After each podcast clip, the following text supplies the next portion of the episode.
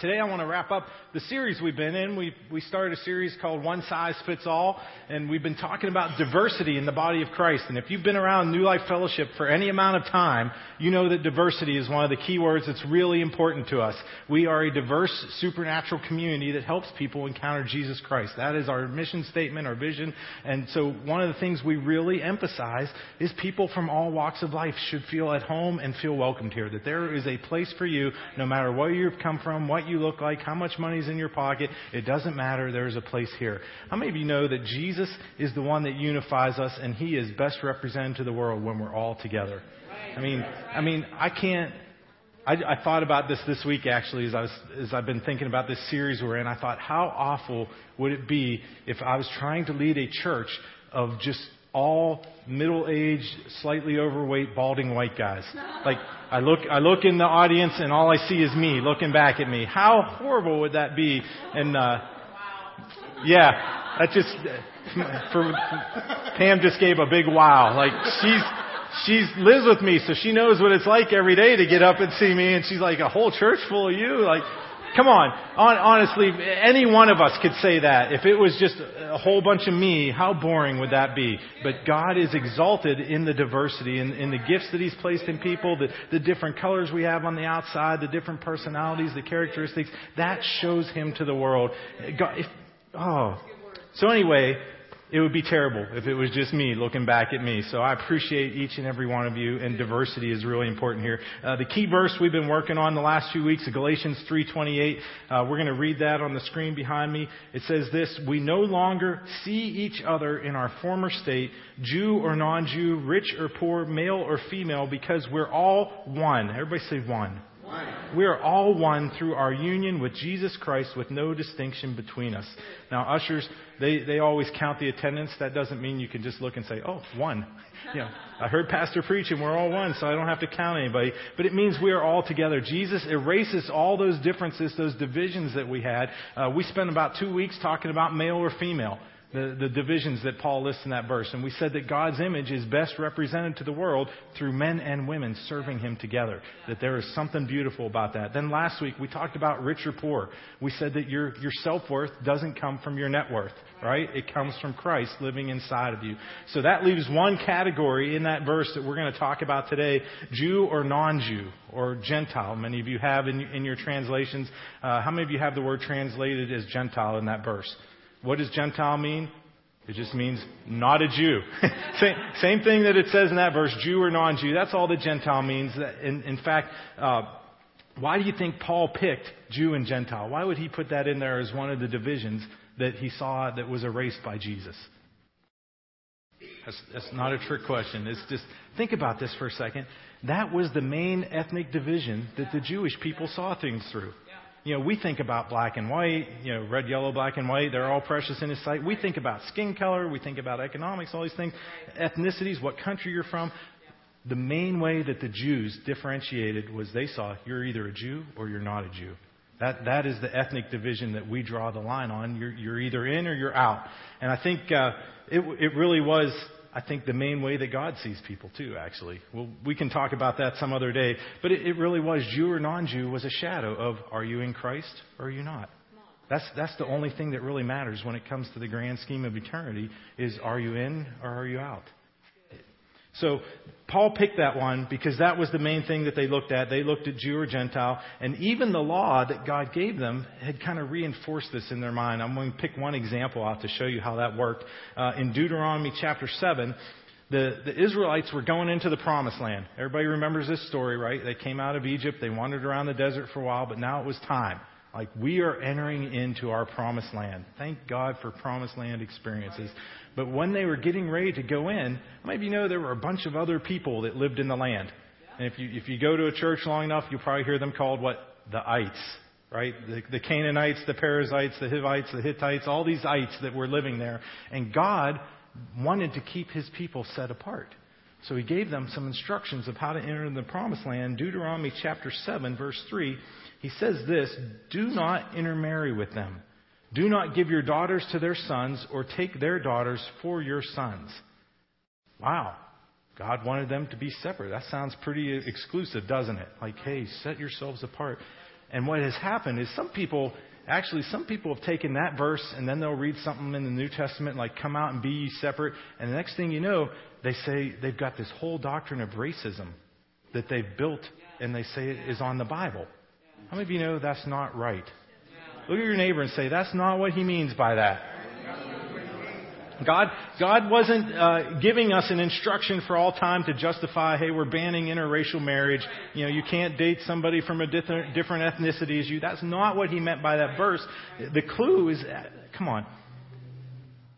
I, I don't know how to single these people out, but, but you get people that end up like the K K K. Or who remembers Nazi Germany? It's like, hey, we're the master race, no mixing. And they will even say, look, because that's what God intended. He created us as the super race. That's not what God was doing. The very next verse gives you the clue. Verse four of Deuteronomy chapter seven tells you why they weren't supposed to intermarry all the ites. He says, for they will turn your sons away from following me to serve other gods, and the Lord's anger will burn against you, and you will be quickly destroyed. So God wasn't saying ban interracial marriage. God's intent in giving that instruction was, don't make a covenant with anything that turns you away from me. How many of you can still hear that today? Don't make a covenant with anything that turns you away from me. You know, Job, I think it was, talks about, I made a covenant with my eyes. You know, not, not to look on any woman. You know, all these different things. I, what am I going to agree to hear and let into my ears? We make a covenant. All these relationships we have with people, are we coming into agreement with things that are going to drive us away from God or things that are going to keep us close to Him? And that was God's intention with don't intermarry with all the ites, is I want to keep you pure and set apart to me. You are my people. So an un, I, I think this was an undesired side effect. So the Jews were like, okay, God said don't intermarry because we don't want to be led away from Him. An undesired side effect was they became very exclusive and prejudiced to the, to the point where we were Jews, we're better than you.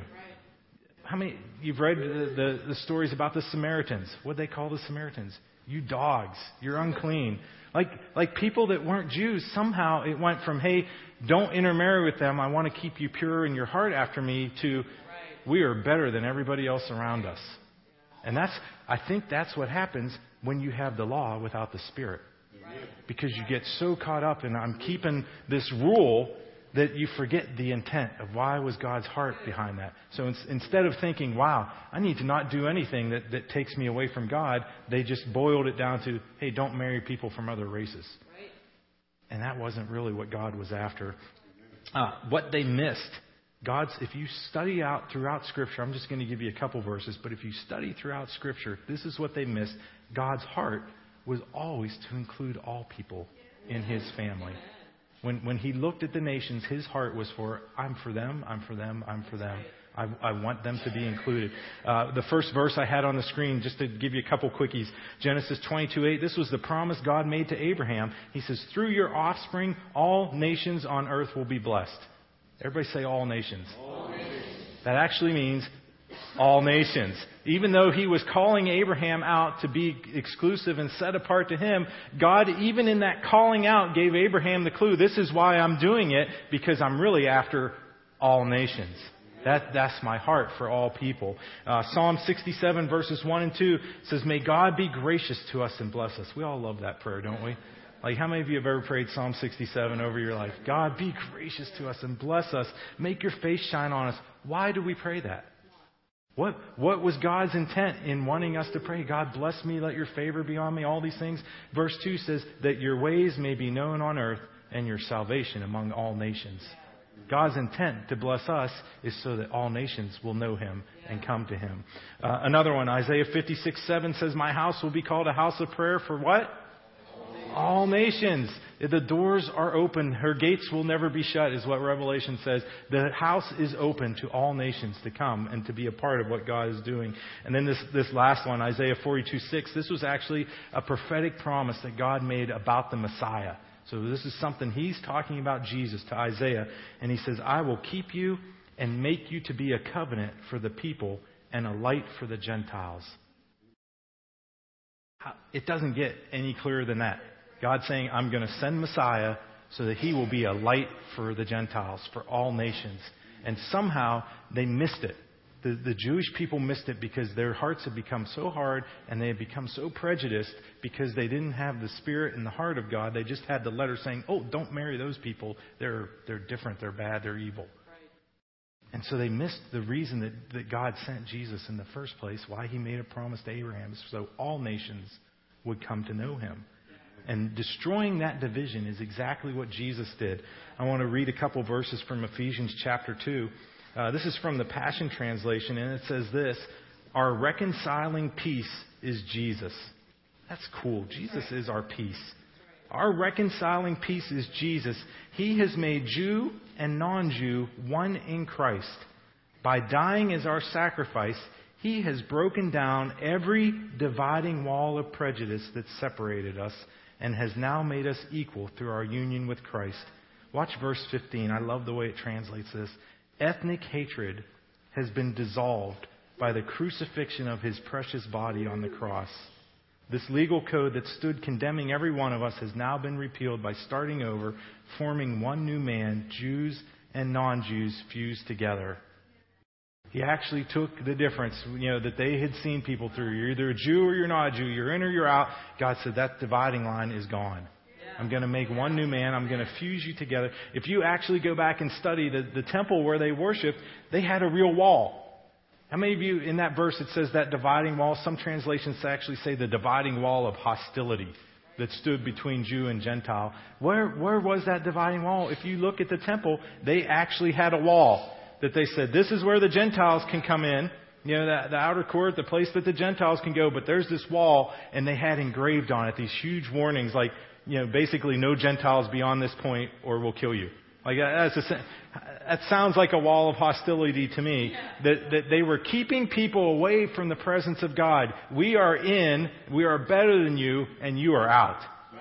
Come on. That's a dividing wall of hostility. And it says Jesus came to break that down, to cause them to be one. God was interested in saying, I'm destroying all the walls of separation that you've built so that everybody can know me now.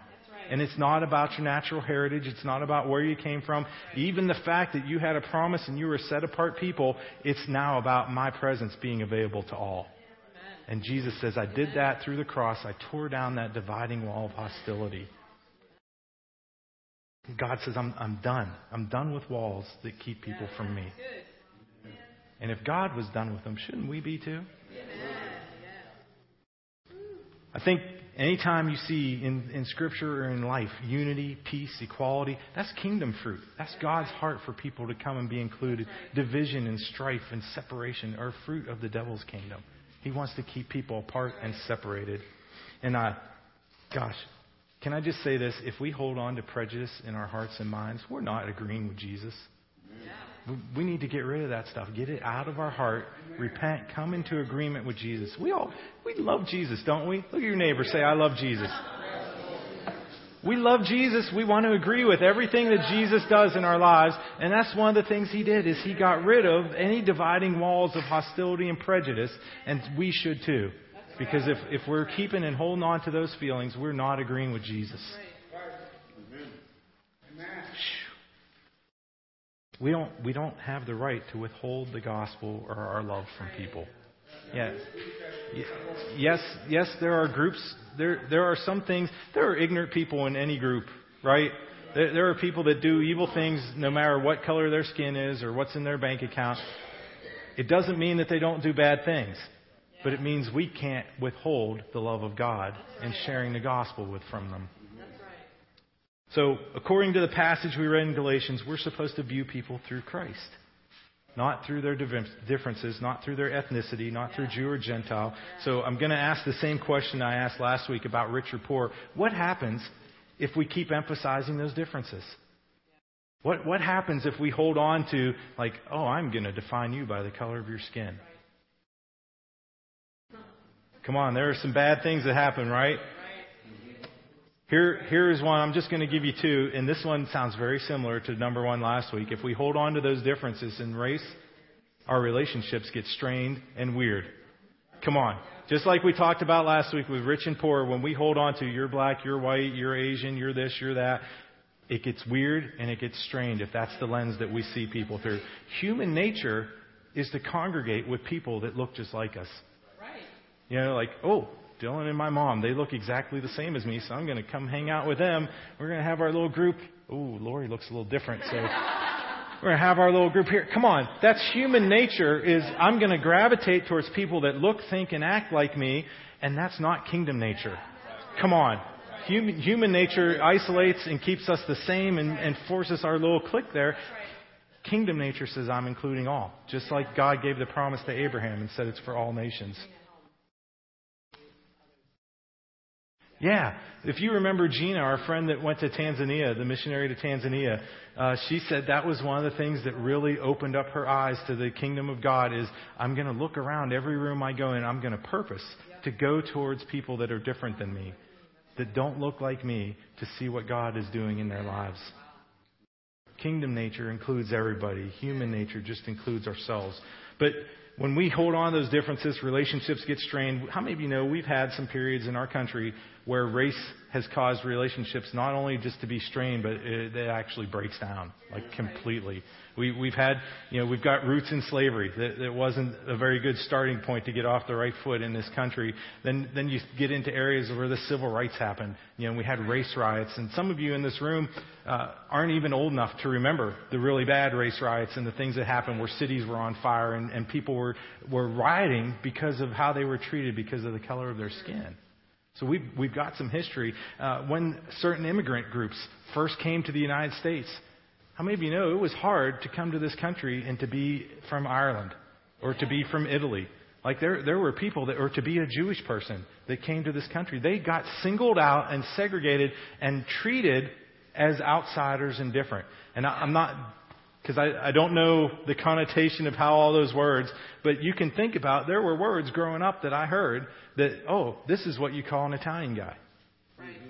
This is this is what you call an Irish guy. Right. This is, this is another name for Jewish people. Right. And it, it was meant to be offensive, and it was meant to single them out and make them feel like you don't belong here. You're different. What are you doing in our country? And do you know what part of what overcame that? I really believe this, because it's a picture of what Jesus really wants to do.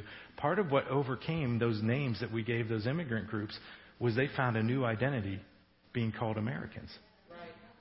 Like like they said, all right, I'm going to be a part of something bigger than just my natural heritage. I'm going to be an American. Right. And and as good as that was, it still breaks down. That's right. Like, because the only cure once and for all for prejudice and racism is Jesus. Right. But how does Jesus cure it?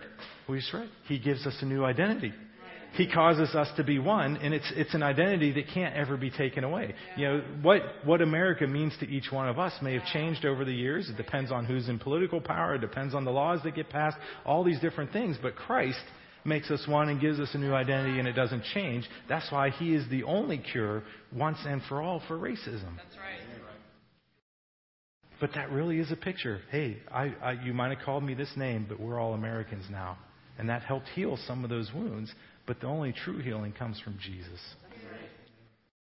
So in some aspects, race relations have improved, and in some they haven't. Can we just be honest? Like if you look around what's going on in the country today, I have a couple numbers for you. They're not going to be on the screen, so you actually got to listen. This is where all my engineers perk up and they start taking notes. Uh, this is from a two thousand thirteen survey. This, this blew my mind that it would be that recent. In two thousand thirteen, seventy-five percent of white people said that they only had white friends. Come on. Is that not, does that bother anybody else or blow your mind that three out of four white people said, I only know other white people. That's, that's the only people I hang out with. And the other, this is an alarming one too. The other side of that survey, sixty-five percent of black people said, I only have black friends. That's two thousand thirteen. Like, that's recent. That's not saying, hey, this is nineteen sixty when you had to use a different water fountain or go in the back door while I went in the front. This is two thousand thirteen. And, and we're still at the point where seventy-five percent of us only have people who we hang out with of the same race. Here's another one. Uh, Gallup did a survey very recently. Uh, I think this was a two thousand fourteen number, actually. The percentage of people in the United States who say white and black relationships, so race relationships between white and black, are very good or somewhat good, has dropped to a fifteen-year low. Only fifty-one percent of white people said, hey, re- race relations are good or very good. And only forty-six percent of black people said race relations are good. some, something's broken. Like, and for it to continue to go, like, it's it, it was on, it was getting better after the sixties, the seventies, but then it's taken a nosedive back down. Something has broken that's causing those relationships to be re-emphasized, our differences, speaking to our former self and saying, you're black, you're white, you're this, you're that. I have, and many of you remember our friend Pastor Frederick that was here a couple months ago. Uh, he has his kids do drills about this is how you act when the policeman pulls you over. Because he's like, I know it's going to happen. He he just got pulled over because he looked suspicious. You know what my my friend Pastor Frederick says? It's a what? It's a D W B. How many of you know what that means? Drive, driving while black. Like, I got pulled over because of how I look. It's and it's very real. And and I don't feel that. I don't experience that. But it's real and it's present. My my friend. Uh, Pastor Hogan, who some of you know, he pastors a church down the rocks. He is a white man married to a black woman. He still gets grief when he goes in public from from both both sides, white white guys and black guys, that come up to him and, and start talking down at him like, you know, what do you think you're doing?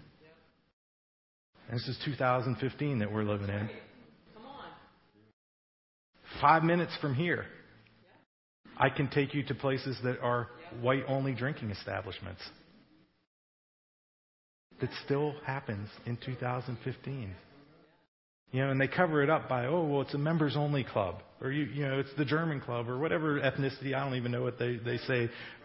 But that's how they that's how they couch it is, well, you're not, you don't have somebody to sponsor you. You're not a member here. You can't come in this door.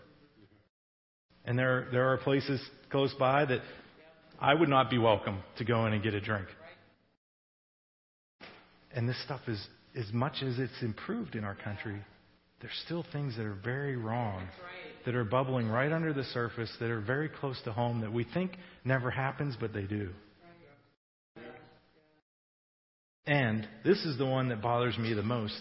I have people that still come up to me and they say something along the lines of, Sunday morning is the most segregated hour in America. Has anybody else ever heard that? Yeah. I, I've heard that enough times that I know it's not just one person saying it. That one bothers me more than anything because of out of all the examples that are on this list, that's the one that shouldn't be. Okay, I can't control what the world does in, the, in their drinking establishments or in their neighborhoods or where they live, but I have a voice in the church. I can speak into how we're supposed to be acting to people of other ethnicities. And that shouldn't be for somebody to to have that feeling where, man, Sunday morning, I got to find a place to go with people that looks like me. That's just wrong. And that's a problem that I own because we are, we are, I'll say we, I, I don't know how you feel about that problem, but we all should own it. But I feel ownership of it because I pastor a church and my, my, one of my heart's desires is to make people of all walks of life feel welcome in this place. Not, not to come in and, and start feeling like, man, they're looking at me funny or I'm, I'm the only one that looks like me here. Come on. It's, it's just wrong. And we can do something about it because we have a voice. And we're not alone. I have an example.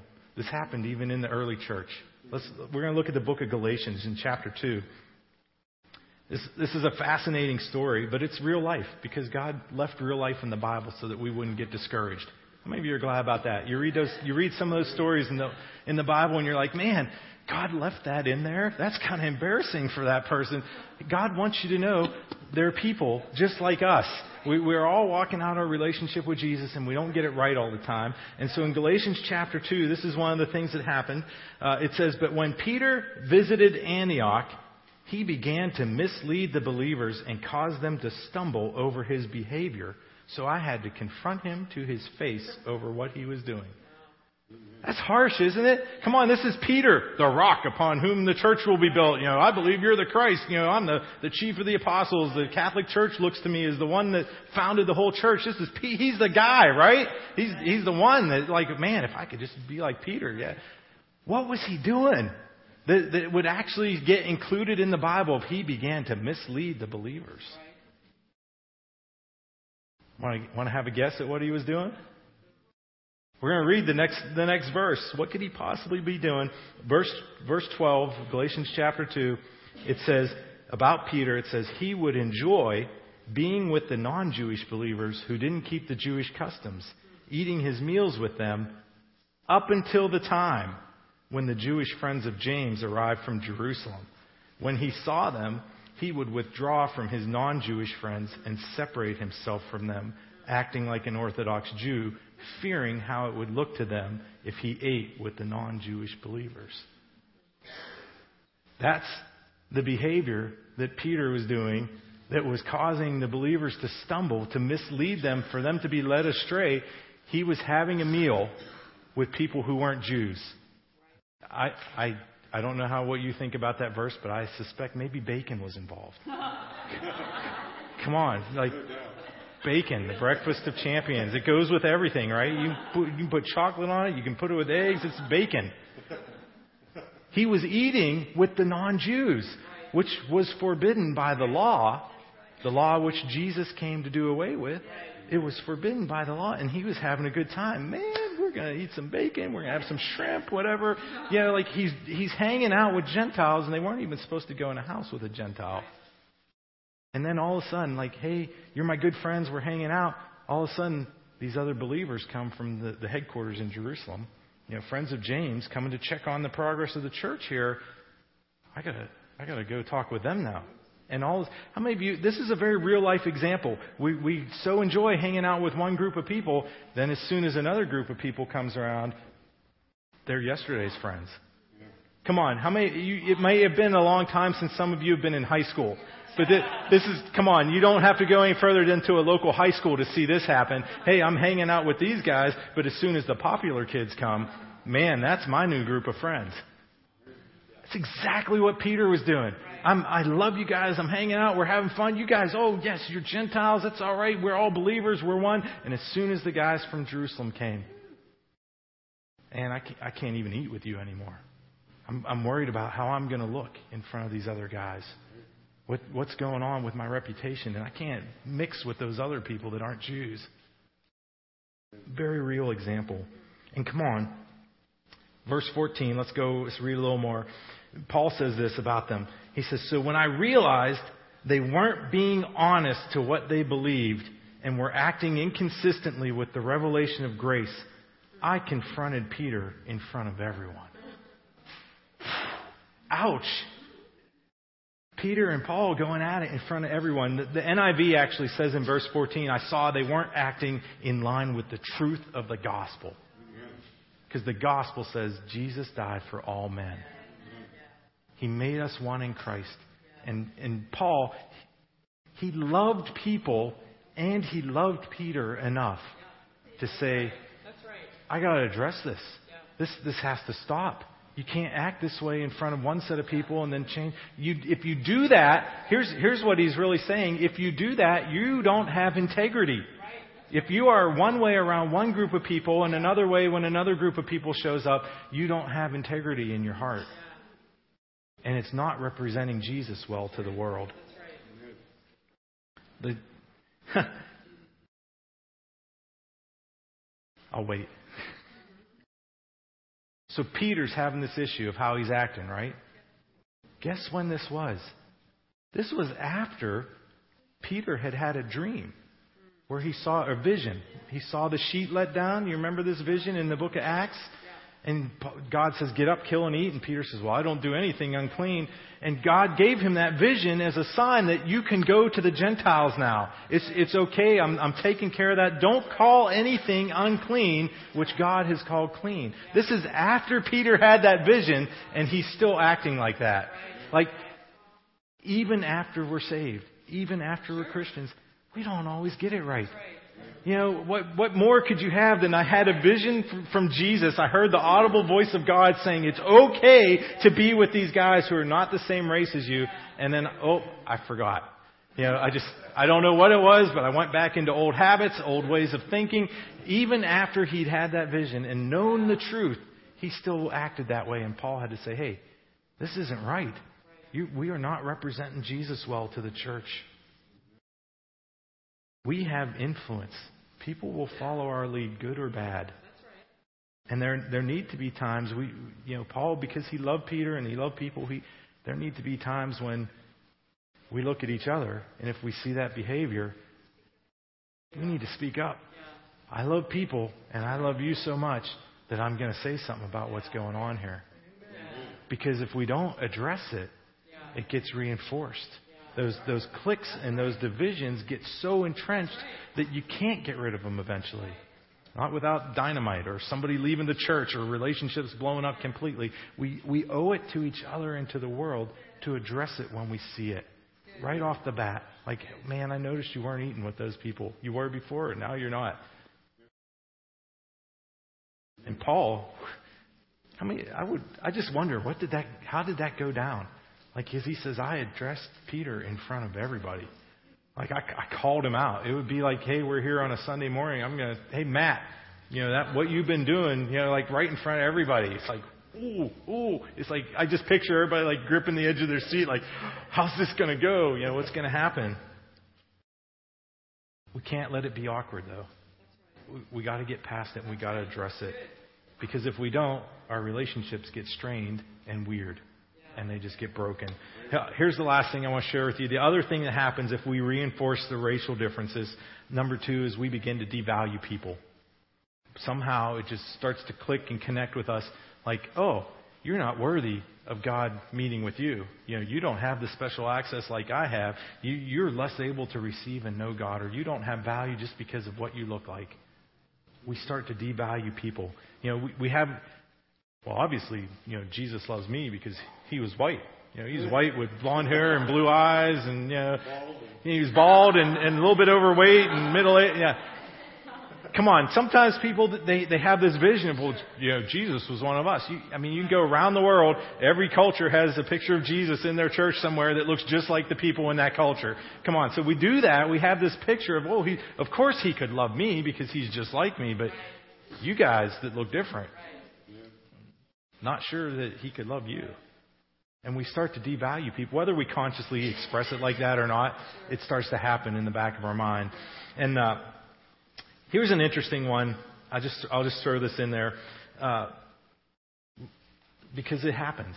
This, we devalue people. Lost, lost in the current debate about Planned Parenthood and abortion is the fact that the founder of Planned Parenthood, Margaret Sanger, she said that Orientals, Jews, and blacks were human weeds that needed to be uprooted from society.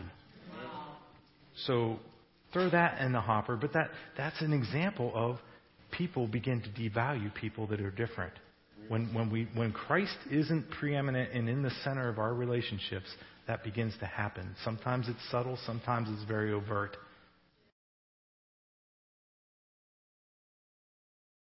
So here's here's a couple examples of that, of devaluing people. Paul's in Jerusalem one time in Acts chapter twenty-two.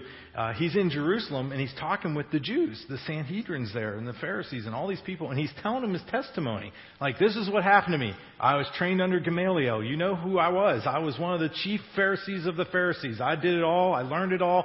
And they're listening. And he even starts telling them, I was on my way to Damascus. Got knocked off my horse. Heard this voice talking to me. It was Jesus. They're not upset. They're just listening to him, right? You can go back and read this story. They're, they're listening to Paul tell his testimony, even these crazy supernatural things that happened, until he gets to that verse, Acts chapter twenty-two, verse twenty-one. Paul's telling his testimony. He says, then the Lord said to me, go, I will send you far away to the Gentiles. Verse twenty-two, what's it say? The crowd listened to Paul until he said this. Then they raised their voices and shouted, rid the earth of him. He's not fit to live. That's what interrupted Paul's testimony was, I just happened to mention God sending me to the Gentiles, and all of a sudden the Jews, who were so steeped in, we are better than you, we are set apart, we are prejudiced, said, we're not going to listen anymore. Let's, let's get rid of Paul because he's crazy. We hate him now. It was all because he said, I'm going to people that are a different race than us. I'm going to the non-Jews. When you think you're superior to another group, you start getting angry when they get good things. Come on. That that that's a very real, tangible thing that happens. When I think I'm better than you, I'm superior, I'm above, you are below, whatever it is, if those people, and that's that's the language that starts to creep in, those people, if those people get blessed, well, man, they shouldn't, they shouldn't get that. They shouldn't have the right to own land. They shouldn't have the right to vote. They shouldn't have the right to conduct business. Come on. All these things sprung out of that place of in my heart, I think I'm better than you. And I've devalued people to the point where I get angry when they get blessed. And that is so far from the heart of God. It's ridiculous. Like it's, it's not even worth addressing. And here, here's a little better reaction. These were actually Christian believers that were on a mission trip with the guys. In Acts chapter ten and verse forty-five, uh, they were traveling with Peter. It says, the circumcised believers who had come with Peter were astonished. Everybody say astonished.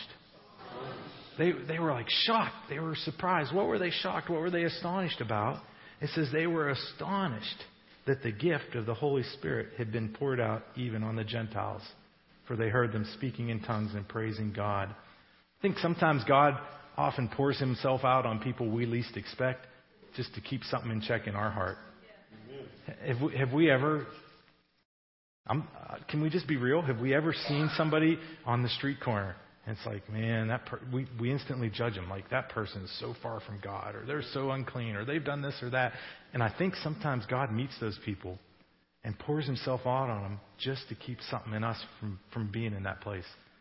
Because what we what we first need to see people is, well, how does Jesus see them? Come on. What, what value does he place on them that's different than those labels and those divisions that I've put on them? It's part of why Paul says we can't see each other according to our former selves. He is not a respecter of persons.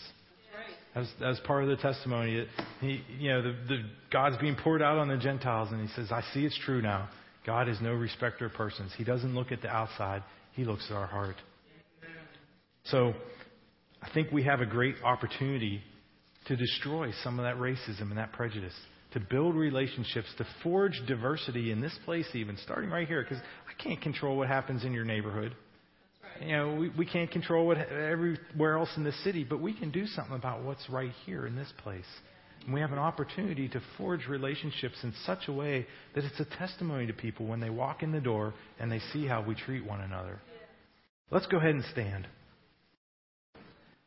I, I don't want to make it sound like it's just a silver bullet or a one-size-fits-all thing, or, you know, like a just throw one solution at it. Everything. If every problem looks like a nail, we hit it with a hammer, because that's the only tool we have. I'm not, I'm not saying this, but this is one way to escape from the what what prejudice and racism does. Here's here's what I want to tell you.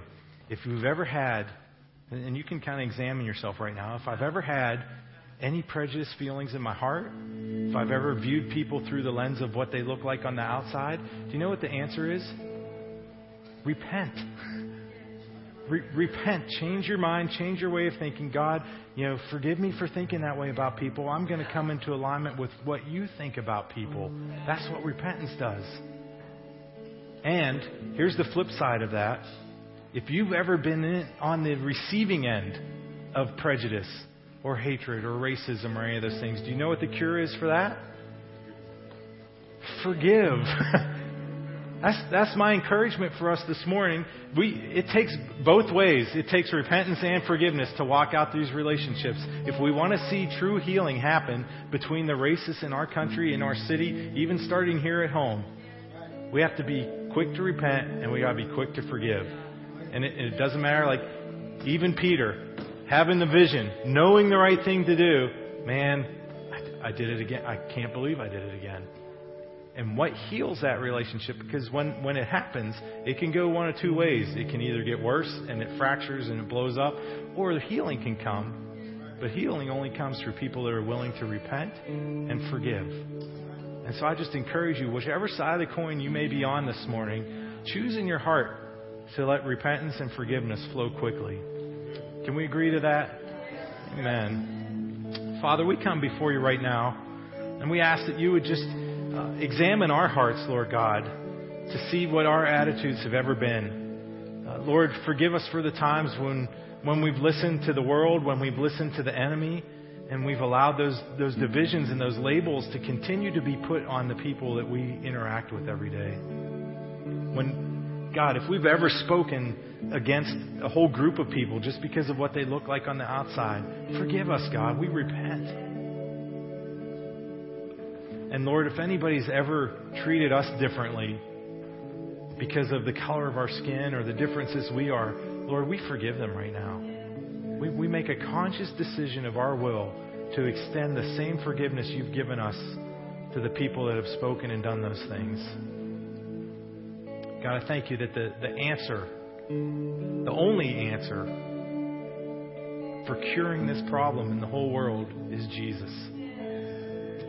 And Lord, you've given us such a wonderful opportunity to figure out how to do it right here at home. To start right here with us, Lord. You've given us an opportunity to walk this out together. So Lord, I ask that the, the fruit of what we see happening here in our midst, the, the forgiveness being extended, the repentance coming, Lord, the fruit of that, let it grow and fill this region, Lord God. Let it, let it become such a part of our way of speaking and our way of life that it begins to affect the people around us, that it changes the atmosphere and the places we go. Lord, I thank you that you have once and for all torn down those walls that separate us.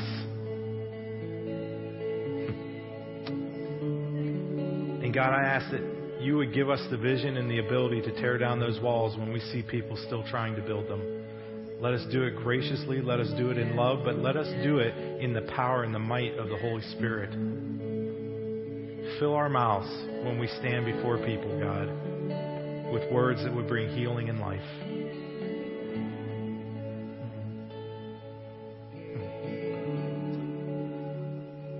God, I ask that you would bless us even as we leave this place this morning. Even as, as we pray that prayer that was in Psalms this morning, Lord, bless us indeed, Lord.